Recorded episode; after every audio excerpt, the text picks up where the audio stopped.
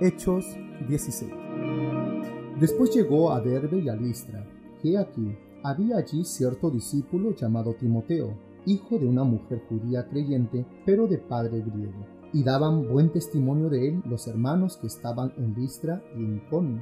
Quiso Pablo que éste fuese con él, y tomándole le circuncidó por causa de los judíos que habían en aquellos lugares, porque todos sabían que su padre era griego.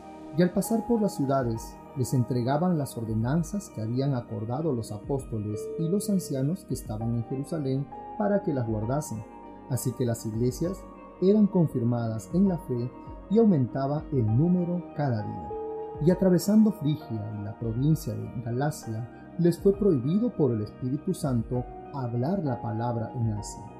Cuando llegaron a Misia, intentaron ir a Bitinia, pero el Espíritu no se lo permitió. Y pasando junto a Misia, descendieron a Troas, y se les mostró a Pablo una visión de noche. Un varón macedonio estaba en pie, rogándole y diciendo, pasa a Macedonia y ayúdanos. Cuando vio la visión, enseguida procuramos partir para Macedonia, dando por cierto que Dios nos llamaba para que les anunciésemos el Evangelio. Zarpando pues de Troas, vinimos con rumbo directo a Samotracia y al día siguiente a Neápolis y de allí a Filipos, que es la primera ciudad de la provincia de Macedonia y una colonia. Y estuvimos en aquella ciudad algunos días.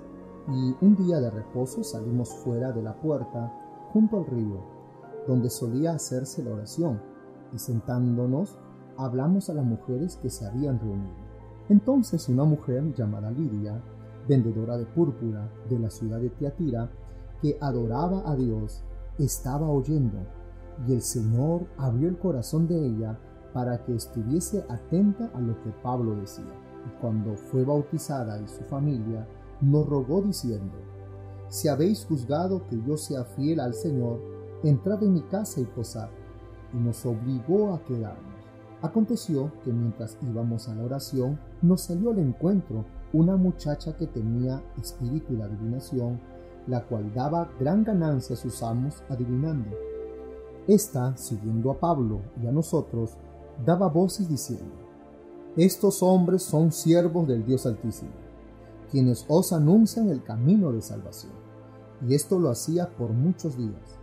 Mas, desagradando a Pablo, éste se volvió y dijo al Espíritu, Te mando en el nombre de Jesucristo que salgas de ella. Y salió en aquella misma hora. Pero viendo sus amos que había salido la esperanza de su ganancia, prendieron a Pablo y a Silas y los trajeron al foro ante las autoridades.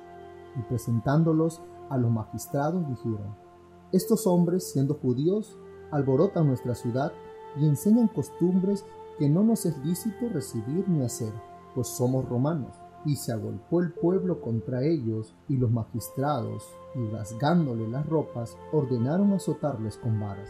Después de haberles azotado mucho, los echaron en la cárcel, mandando al carcelero que los guardase con seguridad, el cual recibido este mandato, los metió en el calabozo de más adentro, y les aseguró los pies en el seco.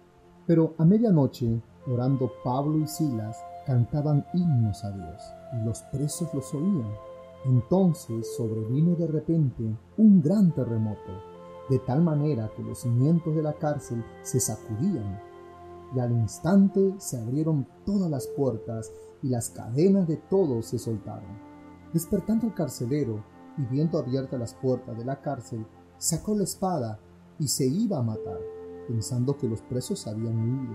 Mas Pablo clamó a gran voz diciendo, no te hagas ningún mal, pues todos estamos aquí.